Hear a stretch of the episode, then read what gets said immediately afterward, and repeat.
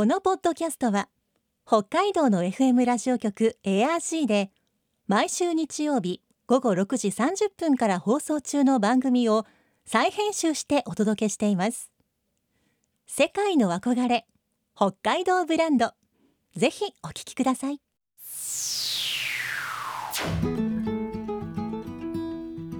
今世界から注目される北海道。この番組では北海道が世界に誇る自然、文化、産業などをピックアップ。北海道の持つ魅力や可能性をゲストの方に伺います。お相手は鈴木舞です。今回のテーマは小樽雪あかりの道。冬の小樽が夕暮れを迎えると、歴史的な街並みがキャンドルの明かりに照らし出される静かな冬の風物詩、小樽雪あかりの道。多い時には50万を超える人が訪れていましたが、去年は新型コロナウイルスの感染拡大防止のために中止となり、今年はメイン会場を設けず、形を変えての開催を模索してきました。今週と来週は小樽雪あかりの道について、小樽観光協会の長岡智子さんに伺います。今日のお話のポイント、鈴木舞のマイポイントは、あかりびと、あなたもなれます。世界の憧れ北海道ブランド。この番組はあなたの明日を新しく、北海道創価学会の提供でお送りします。今週と来週は小樽観光協会事業推進マネージャーの長岡智子さんにお話を伺っていきます。長岡さん、よろしくお願いします。よろしくお願いいたします。以前確か2019年頃ね、来ていただきまして、そうだったんですね。お久しぶりでございます。お久しぶりです。2回目の登場ですが、今日は冬の小樽のお話、いろいろと伺っていきたいと思います。よろしくお願いいたします。よろしくお願いします。まずは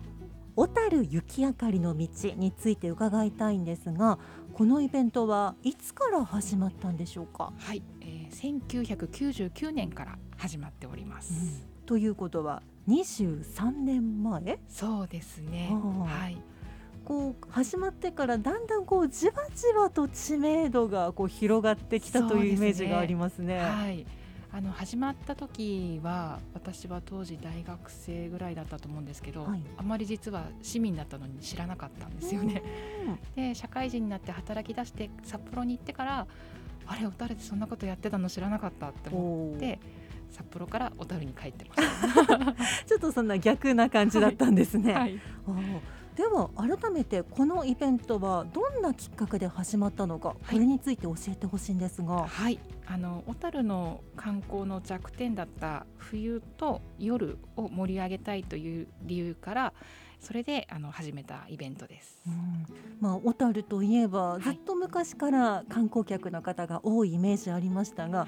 それでもこう冬、そしてこう夜はちょっとこう弱いということだったんですか。そうですね。本当に小樽の観光、7月8月がやっぱり一番トップシーズンで、多くの方が来てくださるんですけど、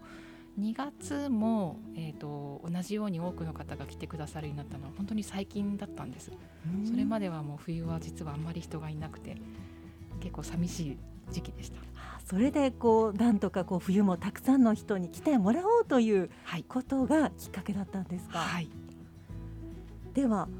どなたが中心になって小樽雪あかりの道は始まったんでしょうか。はい、始まりはですね、小樽観光誘致促進協議会という会議体の中から、こういうのをやろうというふうに話が動いていったものなので、特定の誰かというよりは市民の声が集まって、でその会議の方々が一生懸命考えて生まれたイベントになっています。こう冬の小樽に人を呼び込むためにはどうしたらいいのかというのが、もう市民の皆さんから始まって、話し合いが行われていったんですね。そうです。では改めまして、どういった内容のイベントなんでしょうか。はい、これはですね、ろうそくの明かりで、雪の小樽を優しく照らすという実はすごく静かなイベントになってます。伝統ではなくてこの一つ一つキャンドルが使われているというところで町の、小樽らしさというか町の哀愁とか人の温かさが感じられるというところが人気の秘密になってます。この小樽雪あかりの道の公式ホームページから一番最初にこのイベントを立ち上げるレジェンドの方々のお話を、はい、私ちょっと拝見したんですがありがとうございます。結構最初やはりいや電気だよいやろうそくだよみたいなそんなやっぱり対立というんでしょうか、ね、そんなこともあったみたいですね。そうですね。そこはなんかやっぱり今でもレジェンドの方々はろうそくだっていうところはすごくこだわってらっしゃいます、はいろうそくとなるときっとかかる手間も違うんだろうなという気もいたしますが。そうですね。ろうそくも実はですね私は知らなくて穴を掘ってろうそくをポンと置いてそれを写真に撮ってたんですけど、はい、レジェンドの方曰くその明かりをそのまま見せるのは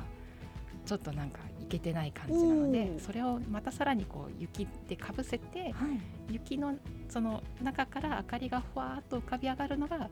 美しいんだということを言われたことがあります。いわゆるスノーキャンドルで、はい、そうですね、明かりを覆って、はい、雪の薄い壁越しにろうそくの明かりを見る。そうです。はい、ここまでしてより柔らかな明かりを楽しもうということなんですね。はい、火がむき出しの写真をアップしたら分かってないなって言われましたまだまだだなと、はい、ちょっとやはりレジェンドの方々の言葉は重みがあるんですね、はい、ありました、はい、小樽雪あかりの道、例年の見どころを教えてほしいんですが。はい、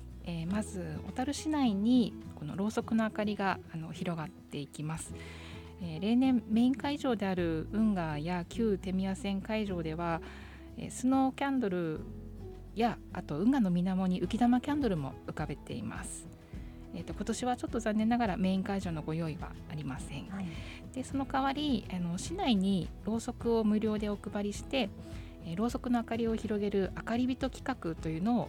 今年はメインで実施する予定になってます。はい、市民が皆さん自分のご家庭で明かりを楽しんでもらうというのが今年のコンセプトになってます。私数年前に、はい、まさにその期間中の冬の小樽、はい、日中にちょっと行ったことがあるんですけど、はい、その時やはり商店街のお店の前とか普通のご家庭の家の前に、はい、手作りっぽいスノーキャンドルがあって、はい、おそらくこれ夕方になったら明かりを灯すんだろうなというのをたくさん見かけたんですが、はい、やっぱり以前から各ご家庭や商店街の方々も一緒になってっていう、そういうのは前からあったんですか？前からありましたね。スーツを着たサラリーマンの方々が4時半ぐらいになるとぞろぞろと外に出てきて、はい、ご自分の職場の周りをキャンドルの準備をしている姿とかよく見かけます。なんかもうそのエピソードだけであったかいですね。そうですよね。なんか作業、ね、暖かいスキーウェアとか、うん、そういうの着てやるんじゃなくて本当にいつものスーツの上にいつものコート着ただけで、もうなんか素手で火をつけたりしているのとかを見かけるので、それもなんか小樽らしいなと思って見てました。そういう光景が普通に見られるというのも、はい、やはり始まってから20年以上の歴史が積み重なったからこそっていうのもありそうですね。はい、そうですね。本当に継続してきたもののおかげで今につながっているというふうに思います。たとえ大きな会場で大々的にということが難しくても、その代わり街のいろんなところで優しい明かりが灯るぞという、はいはい、逆に言うと今だからこそのさらにいい思い出も残りそうな気もしますね。そうですね。なんかほっとしますよね。心が安らぐ感じがします。やはり一番最初に電気ではなくろうそくでというところを、はい、これに決めてよかったですね。そうですね、はい、今年の小樽雪あかりの道なんですが、はい、いつ行われる予定なんでしょうか？はい、2月の11日金曜日から13日日曜日までの3日間の予定になってます。3連休の間ですね。はい、そうですね、はい、小樽雪あかりの道というイベント名ですが、はい、この名前は何にちなんで付けられたものなんでしょうか。はい、こちらは小樽出身の文学者の伊藤聖の詩集ですね。この雪明かりの道から取られています。はい、詩集から取ったというのもなかなかロマンティックですね。そうですね。塩屋会場というのが例年あるんですけども、伊藤聖が住んでいた家が塩屋にあったので、塩屋地区の方々はそのゴロダの丘というところにですね、すごくもう気合いを入れた会場を毎年作ってくださるので、実はこちらも隠れた人気スポットだったんです。あ、そうだったんですね。はい、ちょっとその雪明かりの道の詩集の詩の一節が今ここにあるんですが、まさにこの雪明かりだよ、案外に明るくてもう道なんかなくなっているが静かな青い雪明かりだよというイベントそのまんまのそのまんまですね。はい、塩屋会場も本当にそんな感じで、周りが木が並んでるところにろうそくの明かりがもうたくさんつけられるので、本当にその詩の通りの光景が広がります。例年でしたら、はい、どのくらいの人が見に来てたんでしょうか。はい、例年40万人以上で、一番多かった時で57万人という記録があるそうです。はあ、小樽の人口って今だいたい11万人です。そう考えるとすごいですよね。なんだかこう冬の小樽は観光が弱いなんて言ってたのが嘘のような、嘘みたいですよね。本当にたくさんの方にお越しいただいてます。うん、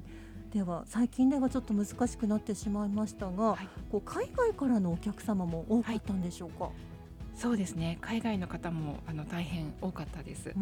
はい、観光で来られる方も多かったんですけども、実際にこの雪あかりを運営する側のボランティアチームで来てくださる海外の方もいるので、本当になんて言うでしょう、国を越えて出来上がっているイベントなっていうふうに感じます。うん、こうボランティアでこうチームとして来てくださるというのは、はい、やっぱりこう実際に一回見てみて、はい、でそれで素敵だな、ぜひこう運営する方にもこう携わってみたいなみたいなふうに思われたということなんでしょうかね。そうですね、韓国のボランティアの方が、はい、一番大所帯で来てくださってたんですけど、こちらの方々は、経験者がこう新人さんに教えていくっていう感じで、で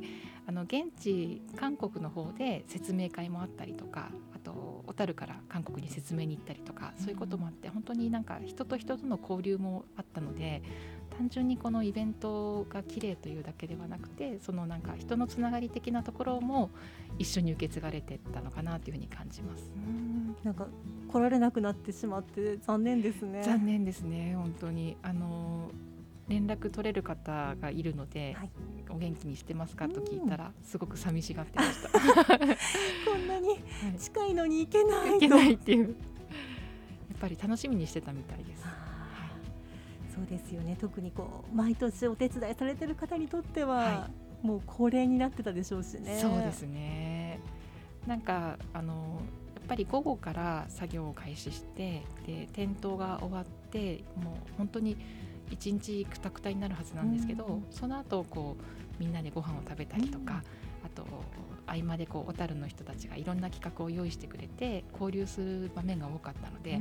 そういうのもすごく楽しみにされてたみたいなんですよね。なるほど、はい、こう明かりを灯したりするのは、はい、もう寒い中ね、たくさんあるので大変だけれど、はい、その後もあったかい楽しい時間も待ってるぞということだったんですね。はい、頑張れたみたいです。